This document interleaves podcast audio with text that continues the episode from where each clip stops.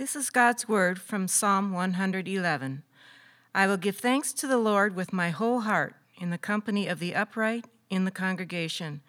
Great are the works of the Lord, studied by all who delight in them.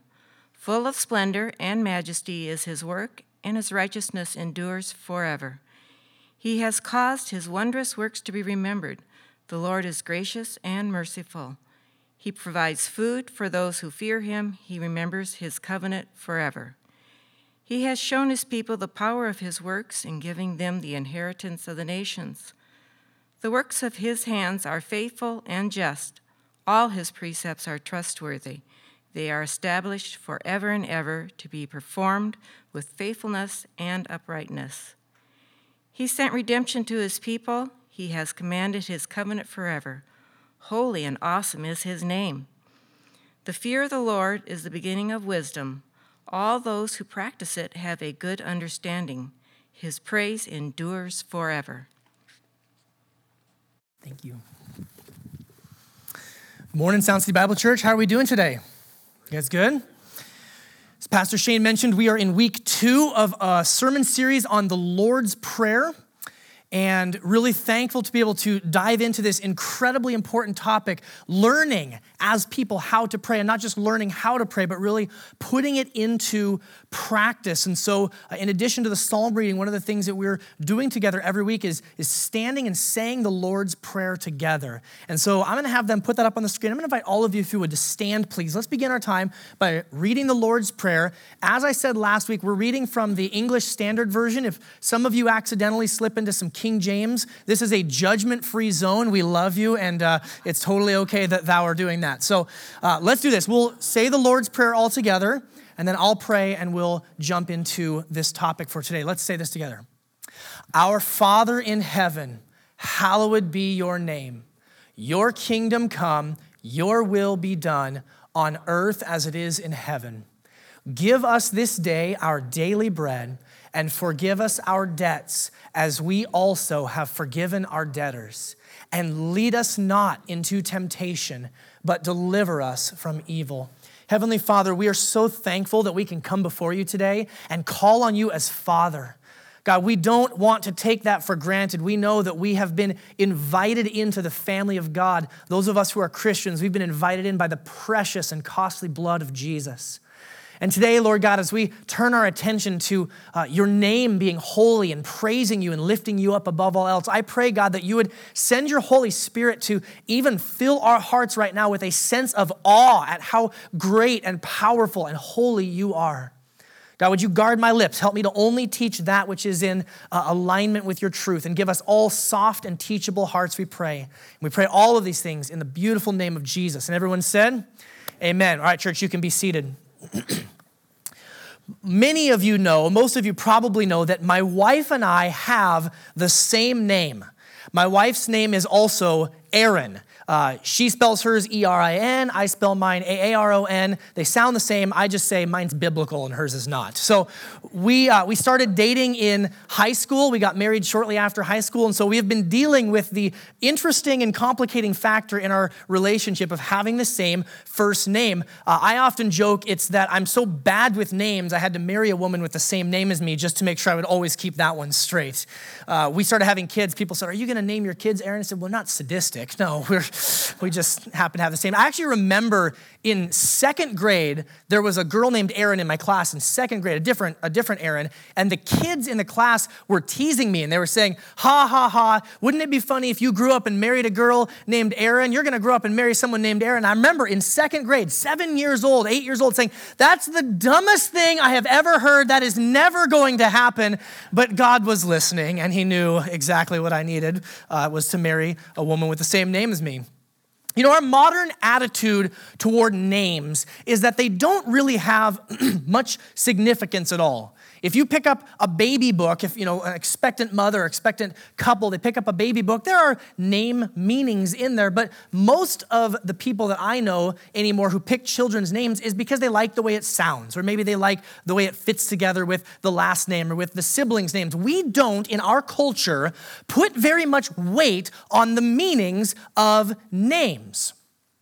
But that's kind of a new phenomenon. Did you know that throughout the history of the world, I mean that literally. In, in virtually every culture in the history of the world, names had incredible meaning. And even in our culture, even in our day, certain names still have meaning, or at least the meaning that they used to have is obvious. The most uh, obvious place where you can see this is in people's last names. So if somebody has the last name Baker, that's related to maybe what the family trade used to be 100 or 200 years ago. If somebody has the last name Miller or Brewer or Schumacher, you can see that there are names that have meanings because it's tied to their occupation. But beyond that, we don't really think too much about the meaning of names. It got me thinking this week, I wonder what my fellow elders, my fellow pastors' names mean. And so I just spent a little bit of time Googling this on the internet so you know it's true. Uh, this, is, this is what I found. So, Joe, Pastor Joe, who's here leading music this morning, Joseph, uh, that's a great biblical name, comes straight from the Hebrew, Yosef, which means God will add. What a beautiful meaning, right? God will add, which I guess God was thinking of that when he added to their family twins, so two for one sale, right? When they had their kids. Shane, Pastor Shane, who's just up here doing the welcome. Shane is a uh, Americanized or anglicized version of Sean, which comes from the name John, which also is a biblical name, the Hebrew Yohanan, which means Yahweh is gracious. Oh, isn't that nice? That's just so, these guys are, they're so biblical. They're so, spiritual, man. Travis. Travis, and he's not even in the room right now. He's teaching the baptism class, poor guy. So I'll have to make sure to make this part extra special at the next service. Travis comes from the Anglo Saxon word traverse, and it refers to someone who sits at the end of a bridge and collects a toll from people who are going over the bridge. so Pastor Travis will be collecting money from you in the lobby on your way out today.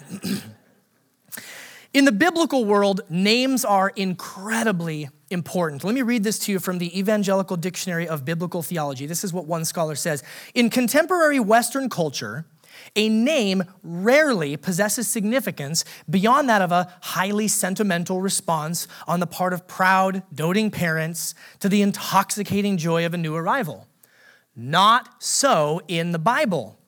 There, a human name typically reflects character and mission anticipated in life, which may turn out for either good or ill. It may embody the spiritual vision of the parents for their child's future. In other instances, it's prophetic of future outcomes or events. On the negative side, it may typify a life come to ruin. When you read the Bible, the names are incredibly important. Just a couple of brief examples. Adam, Adam, he is his name literally just means man, and he is the father of humanity. He is the covenantal representative that, that sinned, which caused the whole entire human race to fall into sin. His name is Adam, it just means man. Named Jacob means grasper of the heel. And it's indicative of his life of, of trying to usurp his place of authority and always trying to get ahead through oftentimes deceptive means. Ruth, one of the most beautiful stories in the entire Bible. Ruth, you know her name means friend or companion. And we see that lived out in her life as she was a close friend and companion to her mother in law. Or Joshua, the great leader who took over from Moses, his name means God will save. And God used Joshua to lead the Israelites out of the wilderness and into the promised land. And did you know that of all the people in the entire Bible, the one that our Lord and Savior, Jesus, Yeshua, the Messiah, is named after is Joshua? His name means God will save. In English, those names sound different, but in the original Hebrew, it's the same exact name. In the Bible, names are important. Your name is synonymous with your reputation. What do people think about you? When your name is mentioned, what comes to mind? What are your characteristics? What are your traits? What's your personality? What's your reputation? And there is no name in the Bible that is more important than the name of God. There's no name that is more important than the name of God. Now, we're going to come back to that idea in just a moment. I want to take a brief minute and just recap what we covered last week because as we see, in the Lord's Prayer, this is a, a pattern for prayer. This is not just a poem that Jesus was giving us. He's giving us a pattern of prayer. And the elements of the prayer that Jesus gives to us, they build upon one another. So last week we talked about our Father in heaven, and we saw that our Father in heaven is really about the doctrine of adoption. That all of us who are, are Christians were at one point alienated and estranged from God. We were orphans, but because of what Jesus did on the cross, we've been adopted into the family of God, and we get to now call him Father. That's amazing, amen? How many of you felt that there was a difference or a shift, even in your own prayer life this last week, just meditating and thinking on that beautiful truth that we don't just come to God as king and master, although he is, we get to come to him as Father. So, our Father in heaven is about the doctrine of adoption. We also saw last week that our Father is the starting point for all of our other prayers. We come before God as our Father first before we get to pray anything else. Number three, we saw uh, that it's good for us as part of our prayer life to pray gospel prayers, thanking God for the, the gift of salvation, thanking God for the cross of Jesus, thanking God for adopting us into his family. And then number four, we saw, and I hinted at last week, that when we really understand what it means that God is our Father, it should move us into praise and worship and adoration. That we, we start out with uh, just an amazement that God would adopt us into his family, and then from there, we begin to turn that back to him in praise and worship. I like the way that Charles Spurgeon puts it. He says this The prayer begins where all true prayer must commence with the spirit of adoption. Our Father there is no acceptable prayer until we can say, I will arise and go unto my Father. Then he says this this childlike spirit soon perceives the grandeur of the Father in heaven and ascends to devout adoration. Hallowed be thy name. The child lisping, Abba, Father, grows into the cherub crying, Holy, holy, holy, like the song we just sang a minute ago. We start out in this precious closeness of relationship with God. And from that, we get a picture of who He is and how amazing He is. And we begin to worship. As we move into this next phrase, also the, the hallowed be your name, it's really important to note that God doesn't want our prayers to be selfish or self seeking, right? We identified this last week that for some of us, our prayer life suffers because pretty much all we do is come to God, help me, bless me, fix me. We're very selfish in our prayers, right? Or is that just me? Some of us struggle. We can be honest here. This is a safe place. Some of us struggle with that. God wants to hear our requests. Don't get me wrong.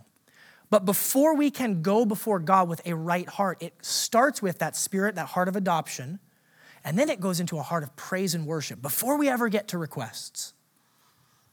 God doesn't want us to be selfish in our prayer life. I like how John MacArthur puts it in one of the books that we're uh, recommending for this sermon series called Alone with God. He writes this Even though He is our loving Father who desires to meet our needs through His heavenly resources, our first petition is not for our benefit, but for His. Thus, hallowed be thy name is a warning against self seeking prayer because it completely encompasses God's nature and man's response to it.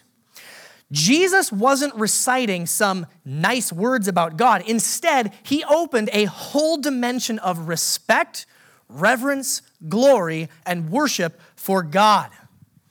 Church, it's about God and his glory first and foremost. Amen?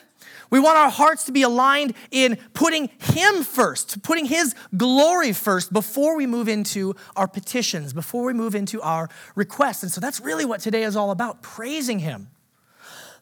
so, as we look at this next section, I think there are some important questions that we need to ask and some important questions that we need to answer. The first one is this What does hallowed be your name even mean? It's kind of an old fashioned phrase, not one that we use very often. Let's talk about this. The word hallowed, you're probably the most familiar with it from uh, the, the holiday Halloween.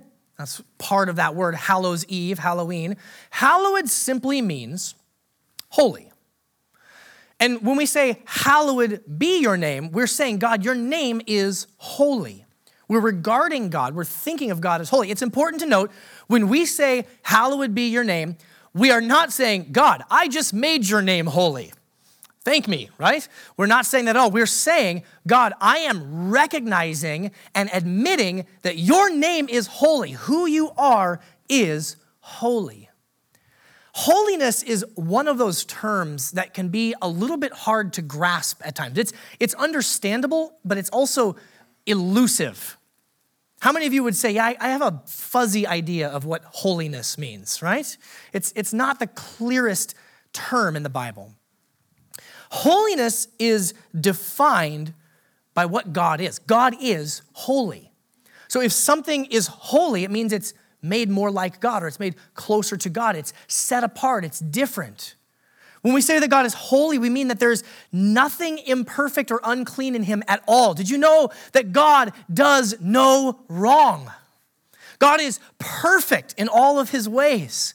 God is perfectly wise. God is perfectly just. God is perfectly loving. God is perfectly merciful. God is perfectly righteous. God is holy.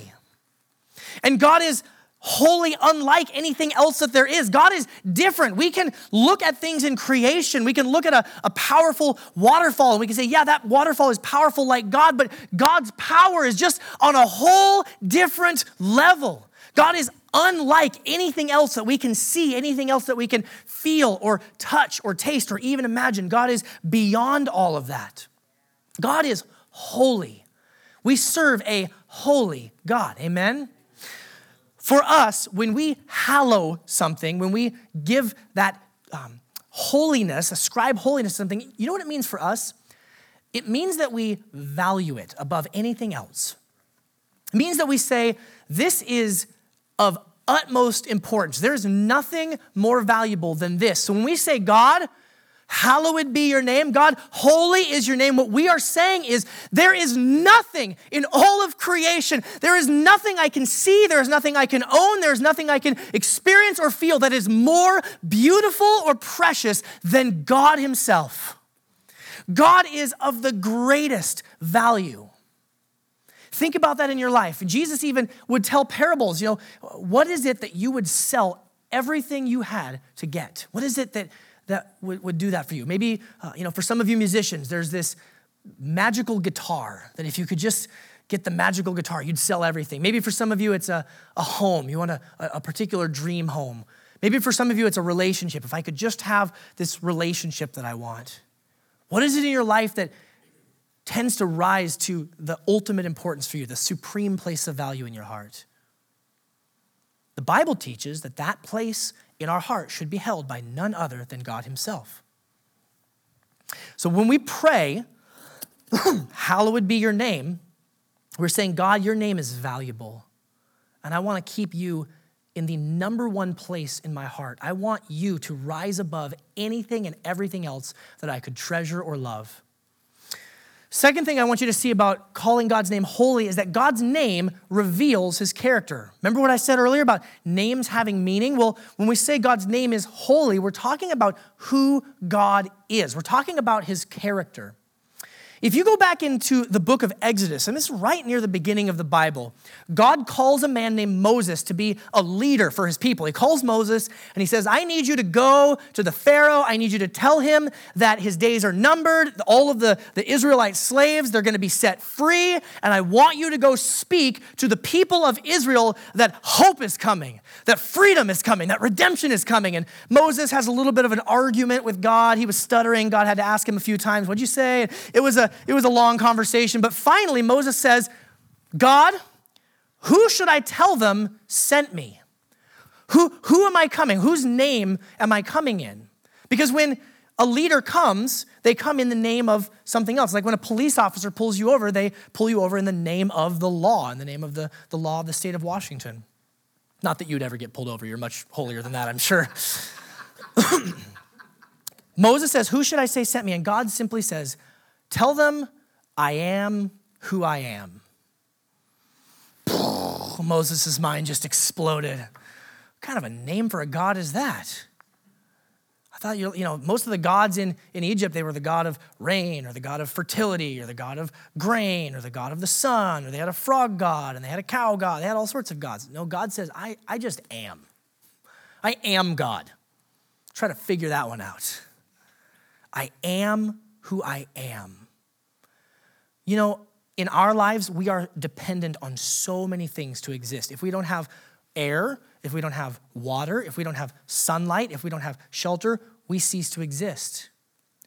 God exists completely in and of himself. In him is all life. God is who he is. God will be who he will be. There is no beginning, there is no end. God is utterly eternal, utterly unique.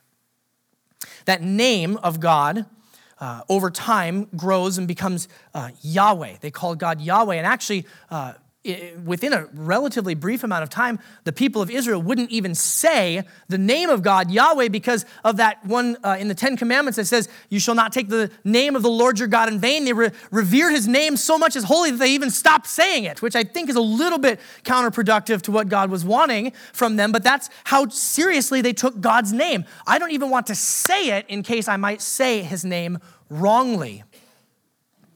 There's a, there's a verse in Exodus 34, if you fast forward a number of years, there's a, there's a moment where God and Moses are having another interaction, and Moses has asked God to just show himself. And God says, Well, I can't because you'll die, but let me show you part of myself. And this is just a, a selection from that. This is what God says to Moses. It says God descended in a cloud and stood with him there and proclaimed the name of the Lord. God proclaims his own name. The Lord passed before him and proclaimed, the Lord, the Lord, a God merciful and gracious, slow to anger, and abounding in steadfast love and faithfulness keeping steadfast love for thousands, forgiving iniquity and transgression and sin, but who will by no means clear the guilty, visiting the iniquity of the fathers on the children and the children's children to the third and the fourth generation. God declares all of his attributes that he is forgiving and loving and gracious and showing love to thousands of generations, but he is also just and righteous and he will hold the guilty accountable. What's Moses' reaction? The right one. Moses quickly bowed his head toward the earth and worshiped. Got that one right, Moses. Good job. God's name is equivalent to his character, and God's character is holy, loving, righteous, just, merciful, forgiving. That's who our God is. So when we speak of God's name, we speak of his character. The third thing I want us to understand about God's name being holy is this God's name is synonymous with his presence. This is a little bit of, a, of an interesting point to try to draw out. But here, let me explain it to you this way. When we speak about famous people, for most of us, we don't have any expectation of, of knowing them personally. We can speak about, let's say, the president. We can speak about President Obama in a certain way. We talk about him like we know him, but we, we don't really speak of him like he's there in the room. And especially some of you, I've heard the way you talk about it, right?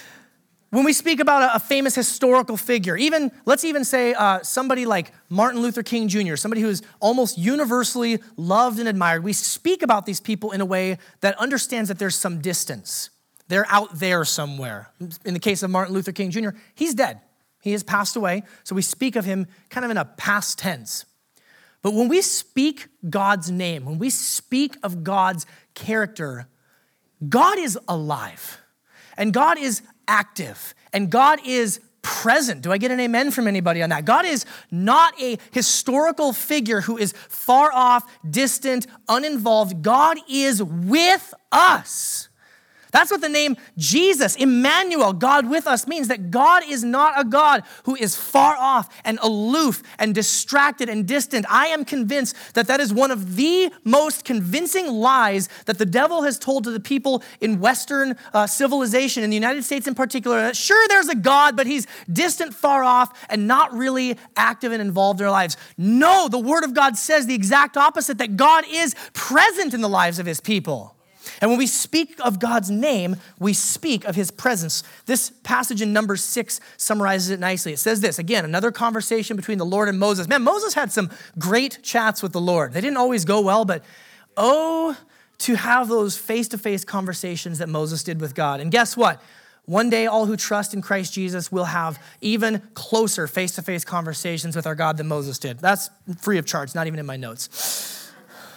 The Lord spoke to Moses, saying, Speak to Aaron and his sons, that's the priests, the people who are in charge of the worship, and say this This is how you're going to bless the people of Israel. You shall say to them, The Lord bless you and keep you. The Lord make his face to shine upon you and be gracious to you. The Lord lift up his countenance upon you and give you peace. Listen to this. So they shall put my name upon the people of Israel, and I will bless them. So, there, the name of God is with you. The name of God is on you. The name of God empowers you for a life of peace, a life of God's grace, a life of His countenance giving you joy. When we regard God's name as holy, we are saying that He is more valuable than anything else. We're saying that He is a God whose character is perfect, and we're saying that He's a God who is with us. When you say, Hallowed be your name. That's what it means. That's what you're saying. Now, if that's what hallowing God's name means, we need to look at the opposite. What does it mean to profane God's name? Profaning God's name uh, or taking God's name in vain is a very serious concern in the Bible. There's two main ways that God's name is profaned. The first way is this is with our words. When people tear down God, when people speak ill of God, when people speak things that are not true about God, that is profaning his name. When we misrepresent God's character with our words. I'll I want to read you a quote before I put it up on the screen. I want to warn you, this is an extreme example, okay? This is an extreme example. I want you to hear someone actively, passionately profaning the name of God and selling millions of copies of books while doing it. This is from an author uh, named Christopher Hitchens. He is part of what's called the New Atheist Movement, and he passed away about four years ago. This is what he says The God of the Old Testament is arguably the most unpleasant character in all of fiction, jealous and proud of it, a petty, unjust, unforgiving control freak, a vindictive, bloodthirsty ethnic cleanser a misogynistic, homophobic, racist, infanticidal, genocidal, filicidal, that means killing your own child, pestilential, megalomaniacal, sadomasochistic, capricious, malevolent bully. Christopher Hitchens died four years ago, and he stood before God and had to give an account for those words that he wrote. Now, there are two reactions happening right now in this room. One is, for those of you who are Christians and revere God's name, there's a, a reaction of shock, right? Anybody feeling that reaction of shock? Show of hands, right? Oh, I can't believe you would say that. I would, I would be willing to bet that there are some of you that are also having a reaction of relief, like, whew, at least I've never profaned God's name like that. off the hook. Whew, sweet. Okay. Before I let you off the hook that easily, let me say, I, I, said this is an extreme example. This is someone who made it their life's mission to profane the name of God. You, you compare this list that he writes versus the list that God spoke to Moses. God says, I am a God, loving, gracious, full of compassion, forgiving iniquity and transgression and sin. And he says, No, he's not. He's an unforgiving control freak. Either God's lying or Christopher Hitchens is wrong. However, let me say to you, especially to those of you who are Christians, we may not say these things. But there are ways with our words that we malign the character of God, and we do, on occasion, profane his name.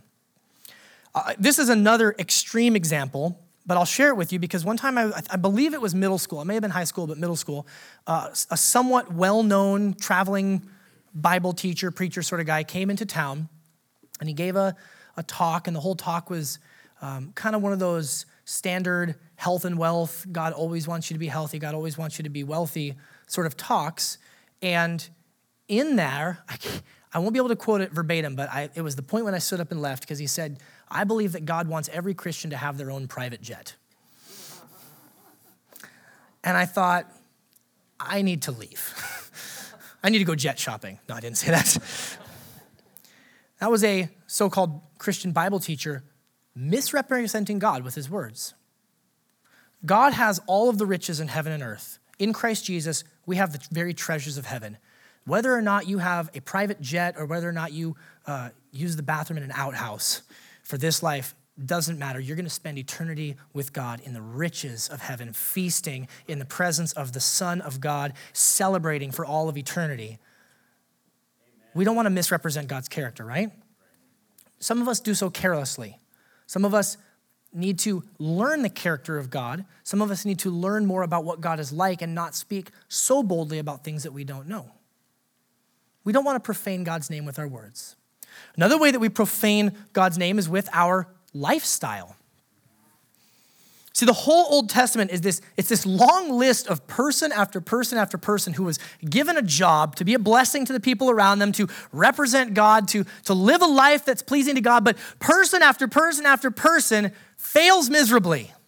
They do not display God's character. They do not display God's glory. They do not display God's name as they should. And then Jesus, the, the central figure of the entire Bible, he shows up on the scene, and you know what he does? He lives a perfect life. He never sins. The writer of Hebrews says in chapter 1 that he is the exact radiance of the glory of God and the exact imprint of God's nature. Jesus stood up and said, If you have seen me, you have seen the Father. That Jesus displayed the character, the name, the nature of God perfectly no flaws, no sin. He lived his life in such a way that God's name was perfectly hallowed. Now, listen, you and I, as Christians, what are we called to with our lives? We are called to live a God honoring, Christ honoring life. But if we're honest, we all fall short in many ways. Now, please hear me out. I am never advocating for some sort of a legalistic approach to the Christian life. God knows that we all have fallen short of the glory of God. God knows that even after we become Christians, we all stumble in many ways. But I do want to ask you is your life growing in holiness? Does your lifestyle look more like God's character today than it did a year ago? Legalism says, oh, I've got to work really hard and act really good so that God will love me and accept me. No, no, no a son or a daughter has a heart of obedience. I have been adopted. I have been loved. I have been forgiven. How could I want to do things that displease my father who has loved me so much? Do you see the difference? One of it is a motivation of fear. I hope I am good enough for God. The other one is, I am so ridiculously loved. I want to do that which is pleasing to my heavenly Father.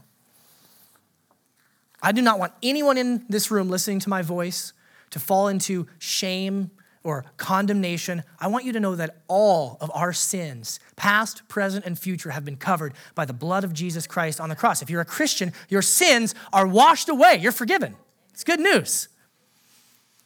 But when we truly understand the great cost of Jesus' blood, if we truly understood what it meant to receive grace and mercy and forgiveness, we would not be careless with our lifestyle, amen, but we would seek to live a life that is honoring and pleasing to God. I have to thread this needle because some of you are like, yeah, get them. There's bad people in my community group and they need to live holier. Like, no, okay, stop. Right? My spouse, we need to really fix them up, right? But we are talking about a life of Christ honoring obedience that overflows from a heart of knowing how loved you are by your Heavenly Father. This is what, by the way, this is what all of this means. Uh, in the Ten Commandments when it says, You shall not take the Lord's name in vain. It's not primarily referring to the phrase, Oh my God. Uh, we can have a conversation about how polite or impolite or reverent that phrase is, but primarily what that commandment is saying is with your words and with your lifestyle, do you honor God for who He is? And do you show His character, His nature to the watching world? That's what the commandment is about. You shall not take the name of the Lord your God in vain. You shall not profane God's name with your words or with your lifestyle. So now, now that the intro's done, I got 10 minutes left. Let's get into the meat of this sermon here. Here's what it means. I want to talk to us now about, okay, really practically praising God's name. I want to talk about praising God's name. The first thing I want you to know is this everything in all of human existence is for God's glory. Every single thing that you see, everything that you experience, everything you feel, touch, taste, or smell is meant to give glory and praise and honor and worship and adoration to our God. A little earlier, when Pastor Shane uh, opened up the service, he said that our mission statement as a church is to glorify God by proclaiming Jesus, receiving grace, being disciples, and making disciples. And that first piece uh, is really the, the mission statement. The mission statement is to glorify God. And those other pieces flow out of this. this is how we're going to do it. Our church exists for the glory of God to point to how amazing He is, how valuable He is, how beautiful He is, how worthy He is. That's what our church exists for.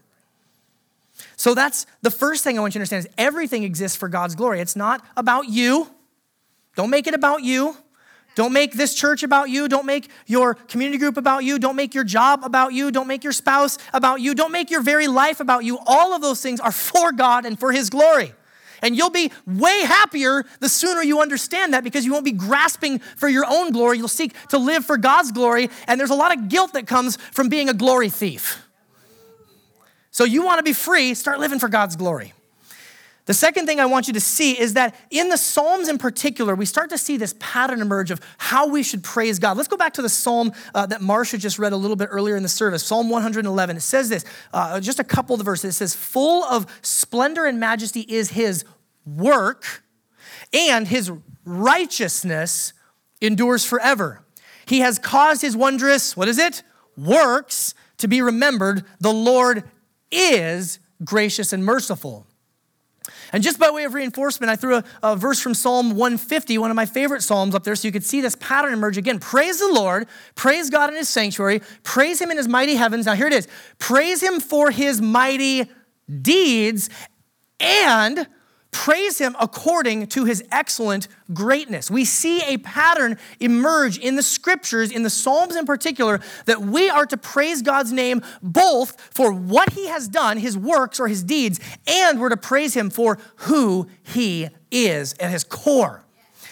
Let's talk about praising God for his works. Now, God's works are so many, they're so manifold that uh, we could never literally in all of eternity adequately list and praise God for all of the things he has done. The apostle John writes that if all the things that Jesus had done or said were written down, there wouldn't be a book big enough in the world to contain all of it.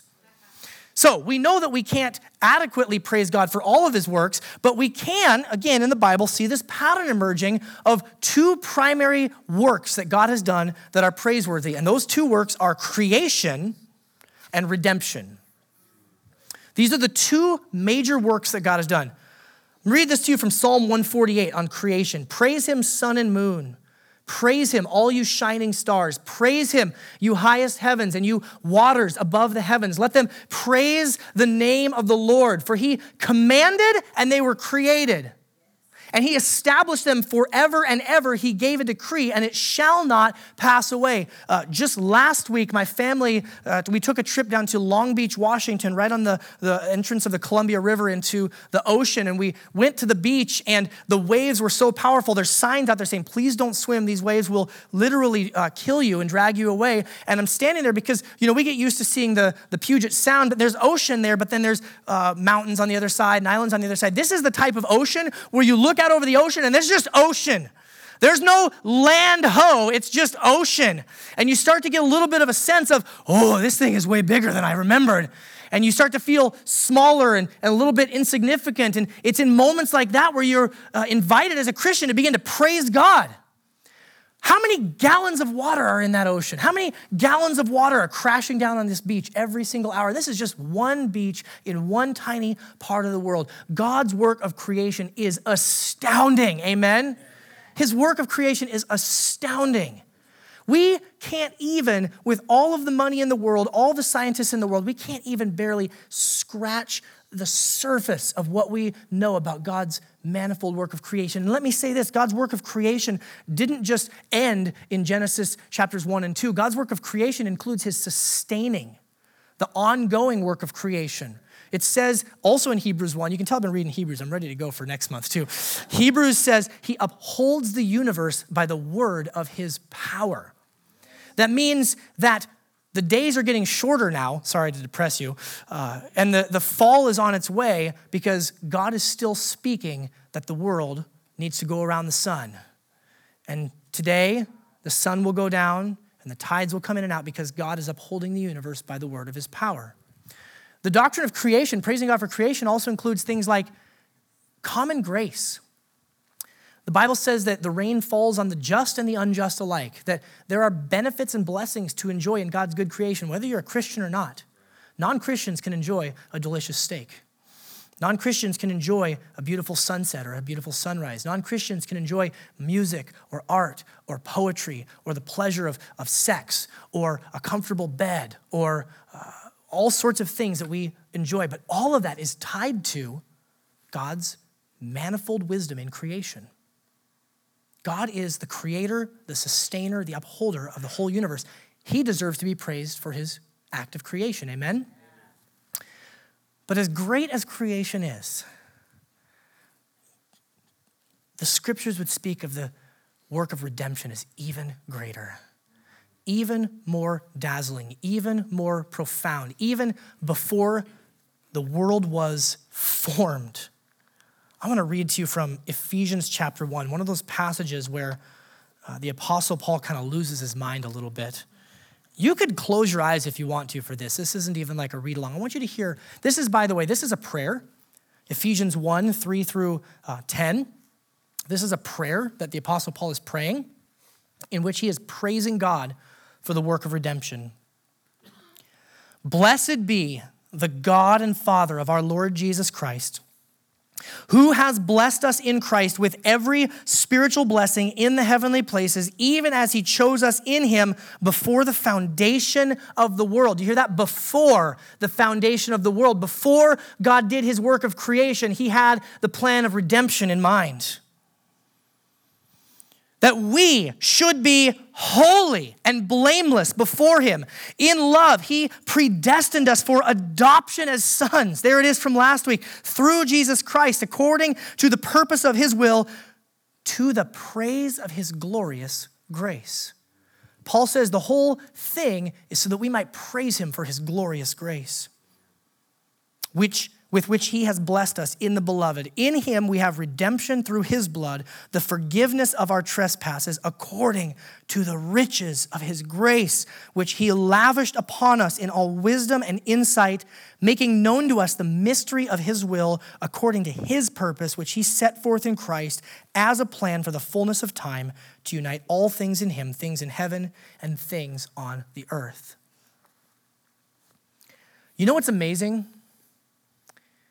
Even though each and every single one of us are profaners of God's name, God can count us holy and righteous and blameless before Him because of what Jesus did on the cross.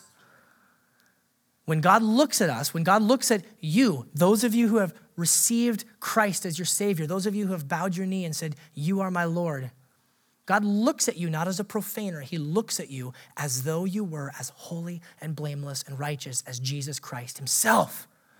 Because God doesn't love a future cleaned up version of you, He loves you right now. And He sent His Son to die on the cross to cover all of the sins. And guess what? God's eternal, which means He knows about sins that you haven't even committed yet. And Jesus is not sitting there in heaven calling the Trinity together in emergency council saying, Whoa, I didn't know he was going to do that when I went to the cross for his sins. God knows about all of your sins, past, present, future, and they are covered by the blood of Jesus. And you are redeemed. For those of you who are not Christians, there's an invitation to receive forgiveness for all of your sins, for all of the ways that you have profaned God's name with your words and with your lifestyle. Come and receive God's grace. It's amazing. God's work of redemption is even greater than his work of creation. We praise God for his works. We praise him for creation. We praise him for redemption, but let, we don't want to just stop there, right?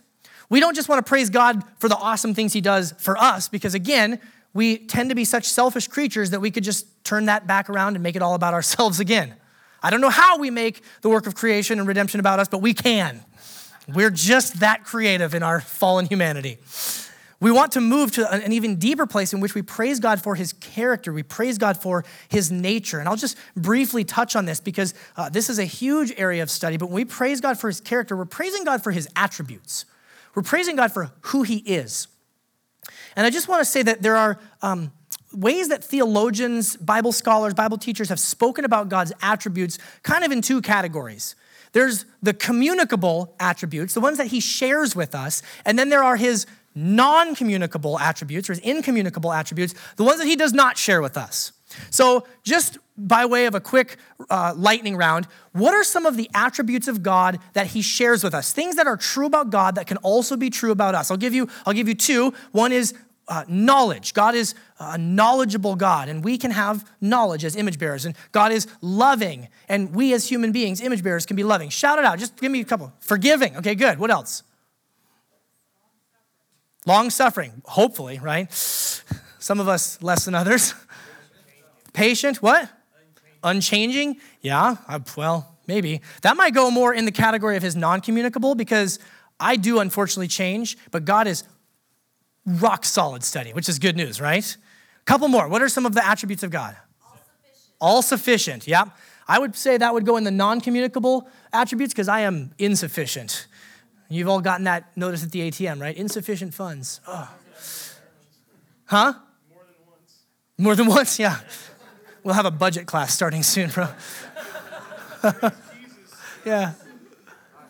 God is generous. That's a communicable attribute he shares with us. There are things like his justice, his wisdom, his mercy, compassion, benevolence, creativity. Creativity is an attribute of God that he shares with us.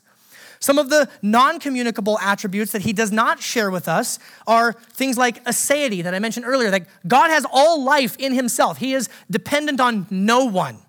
God is eternal. Look, those of us who are Christians, we're going to live forever, but we still have a starting point. God has no beginning, God has no end, He is eternal. Uh, let that blow your mind this afternoon. All knowing, God knows all. God is omnipresent, He is everywhere at all places at all times. And God is immutable, He never changes. So I encourage you when you pray, in your personal time, when you pray in groups, spend time praising God for who he is and for what he has done his attributes and his works of creation and redemption. Now, I want to uh, wrap this up, talk about kind of putting it into practice in our lives. And I want to start wrapping it up by putting before you a quote that I came across from J.I. Packer a few months ago. And it says this Petition exhausts, praise invigorates. Petition exhausts, praise invigorates. What does that mean? Like I said, some of you probably suffer in your prayer life because the bulk of your prayer life is requests. Help me, fix me. And, and again, we're going to spend multiple weeks talking about petitions and requests. So God does not oppose them. We're commanded in the book of Philippians to bring all of our requests to God. So we're, we're going to get to requests. But I can't help but think that when we pray predominantly prayers of requests, that we're on a road to weariness and tiredness and burnout. Would you agree? Think about this. When you're doing nothing but praying requests, when you're making petitions, what are your eyes focused on? Self. Maybe self, but maybe even uh, if I was a little bit more positive, how about we just say the problems? You're either focused on yourself or even you're just focused on the problems. How encouraging is that? Oh, God, I need help with health, or my cousin has cancer, or this situation is going down the drain. I need help. I mean, we're, we're so focused on everything that's wrong. And we're focused on everything that's relatively uncertain. But when we, as one of my pastor friends said, raise our gaze and look upon the God who is unchanging and who is always perfect and always loving, how can that not help but invigorate us? How can that not transform our heart into a, from being a weary heart into being an, an invigorated heart. I want you to have joy and vigor and excitement in your prayer life. And I would submit to you that the starting point is praising God because God's works and God's character will never, can never change. The work of creation, the work of redemption, it's a done deal. There's nothing that you and I are going to do this afternoon that's going to mess that up. Praise Him for it. Praise him for who he is. I think about some of the stories in the Bible. You guys remember the story of Daniel? Gets thrown into the lion's den. He's going to be eaten by lions. And the, the king is stressed out, doesn't sleep a wink that night, comes running first thing in the morning Daniel, Daniel, are you okay? And Daniel says, Yeah, I'm totally fine. The Lord sent an angel. He shut the, the mouth of the lion. I'm okay. Now, if it was you or if it was I in that lion's den overnight, what would we probably be praying? God, strike this lion dead. God, shut this lion up. God, make its teeth, help it to have gum disease. Maybe it likes candy way too much and all its teeth just fell out, right? I would be petitioning God all night long. Help me, help me, help me, help me, help me. Interesting note in, jo, in, sorry, in Daniel chapter 6, verse 23, it says, Daniel was taken out of the den. No, no kind of harm was found on him. Why? Because he had trusted in his God. It means he knew who his God was, and he was just trusting in him. I think of his buddies, Shadrach, Meshach, and Abednego. They're going to get thrown into the fiery furnace. The heat's getting cranked way up, and they say to the king, they said, Look, king, our God has the power to save us, but even if he doesn't, we aren't going to bow down to your stinking statue. Because as impressive as a 90 foot tall gold statue is, it is nowhere near as impressive as the God who created the universe. Think of Job. Job had three financial, economic, business disasters and a family disaster all in one day. His business was ruined and his family was decimated all in one day. And Job's reaction, his first reaction was not to jump up and start praying, God, would you restore to me what the enemy's taken? God, would you fix these things? God, would you get back those bad guys that came and attacked my servants and stole my sheep? No, it says that he rose, he tore his robe and shaved his head, and he fell on the ground and he worshiped. And he said, Naked I came from my mother's womb, and naked shall I return. The Lord gave, the Lord has taken away. Blessed be the name of the Lord. In all this, Job did not sin or charge God with wrong. The Bible tells us Job did the right thing. Or Paul and Silas in prison, they're thrown in jail for preaching the gospel of Jesus Christ. I love the story. What do they do? They start singing. They start throwing a, a hallelujah hootenanny in the Philippian jail, right? And, you know, again, if it was me, just being honest, I'd be like, God, this is terrible. Will you please fix me? Will you please send something. They just start praising God. And yes, God redeemed them and God delivered them and started revival in Philippi, and a church was planted out of that. Praising is an act of trust because it says, Yes, God, these circumstances are terrible, but I trust that you are even better in my life. Praising takes faith. It takes a vision of who God is. I just wondered, what if we responded with praise before requests? Second thing I want to encourage you in putting this into practice is to stand in awe of God.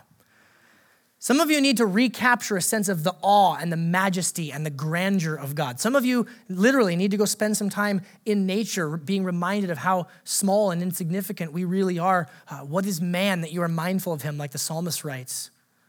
Some of you need to recapture that sense of, of God's awe. And, and, and for some of you, it means, uh, it means that you need to break your infatuation with some of your diversions and your toys and your trinkets that have your attention all captivated right now.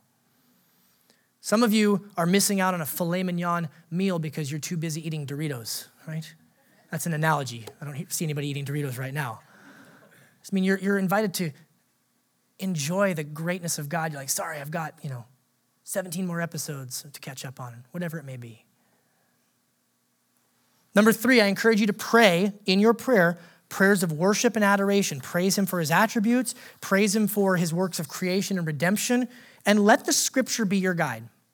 Some of you don't know how to praise God. Look to the scriptures, look to the Psalms in particular, look to the letters of Paul. The way that he, like I just said, this, this whole beginning of the chapter of, of Ephesians, first chapter of Ephesians is a big prayer. And then lastly, number four, I encourage you to live for God's glory. Living in obedience, again, not, not legalism, not fear, joyful obedience, seeking to have your life conformed more to the image of Christ each day. And then living in repentance when you fail, when you fall short again because you're not yet perfected. Repenting. Don't let repentance be a bad word in your life or in your household. Let repentance be the joy that it is. And rejoicing. Because God is not after your begrudging submission. God came to give us in Christ life and life to the full. So we ought to party, church. We've been given grace. We've been given the access to the very throne room of God. We ought to rejoice that when we do fail and we do repent, that God meets us in his grace. What a, what a great thing to be joyful about, amen? That's, that's living for God's glory. I put that before you this week as ways to put this into practice. If you're not a Christian, we love you. We want to invite you into this relationship of grace and mercy and forgiveness found only in Jesus Christ. I want to invite all of us now into a time of response. We're going to respond as we do uh, in a couple of ways. The first way we're going to respond is through the giving of our tithes and offerings. God does not need our money. Do I get an amen from anybody on that? But this is a way in which you can praise and worship God through the finances that He has entrusted to you. It ain't your money, it's God's money.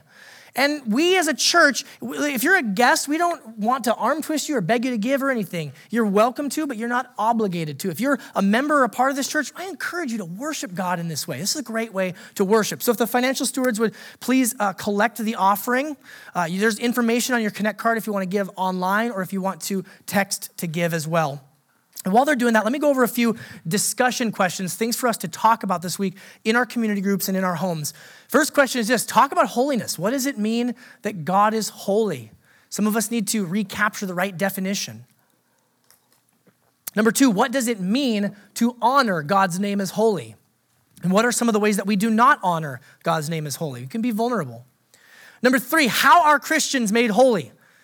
This is an amazing one. This is about talking about the gospel. How can God consider us holy even though we fall short in so many ways? And then number four, I really want you to, to consider this phrase while petition exhausts, praise invigorates. Consider that phrase from J.I. Packer. Why is praise and adoration such an important part in the life of a Christian? And do you find, be honest, that your prayers tend to be more focused on praises or petitions? In addition to the discussion questions, we also have prayer questions, prayer uh, points for you to, to pray about this week in community group. And if you are a community group leader or part of a community group, I would encourage you, please take extra time this week to spend time praying and specifically praising God. But let me put these before you here. Uh, some of these are specific for us as a church community, ways that we can grow. Pray that our lives individually and our church collectively would be for the glory of God, not about ourselves, but about Him and His glory. Number two, pray that we would see things about God and His gospel that would cause our hearts to worship. Again, some of you need to be awed by God. Number three, just spend time straight up praising God for who He is and what He's done. If you've got community group coming up in a couple days, find some verses that you might want to pray and, and to use those as a launching pad for you to begin to praise God for who He is and what He's done. And then number four, pray that we would all, individually as disciples, but corporately as a church, grow in our ability to display God's glory to the world, particularly those who do not know Jesus. We're also going to respond with a celebration of the Lord's table. This is where we take the bread, we dip it into the wine or the juice, and we remember that Jesus' body was broken and his blood was poured out that we might be forgiven. This is an act of worship, but this is also an act that God ministers his grace to us. If you are a guest, uh, if you're a Christian, you're welcome to join us. We practice an open table. If you are not a Christian, please give your sin to Jesus, receive his grace, and join us at the table for the first time. And Pastor Joe is going to lead us in, in singing. We're going to sing praises to God about his greatness and his holiness. But before we do either of those things, if you missed last week, sorry I sprung it on you here this week, we're going to take time and pray right now in service. Before we move on, before we jump up and grab our, our bread and our wine and start singing. We're going to take time to pray. Here's, let me just give you some, some maybe ground rules. You are welcome not to pray, okay? If you are not a Christian or maybe you're uncomfortable praying, you're welcome to just sit and observe or think or reflect. You're welcome to pray uh, individually on your own. However, if I could encourage you to gather with somebody nearby uh, maybe you've got some friends, family, people from community group. Maybe you're an extrovert. You notice someone sitting kind of by themselves. Be gentle, but go invite them to maybe join your, your, your time of prayer. And we're going to take about three minutes, four minutes right now, and we're going to leave these prayer points up on the screen. And we're going to take some time together and we're going to put into practice what we just talked about because what good is it to learn how to pray if we don't actually do it? Amen? So I invite you now, on the count of three, I'm going to turn you loose into your prayer groups for about three minutes, and then I'll gather us back together when we're done. You ready? Look around. Getting, the introverts are getting a little nervous right now. It's good. All right, here we go. One, two, three. Let's pray.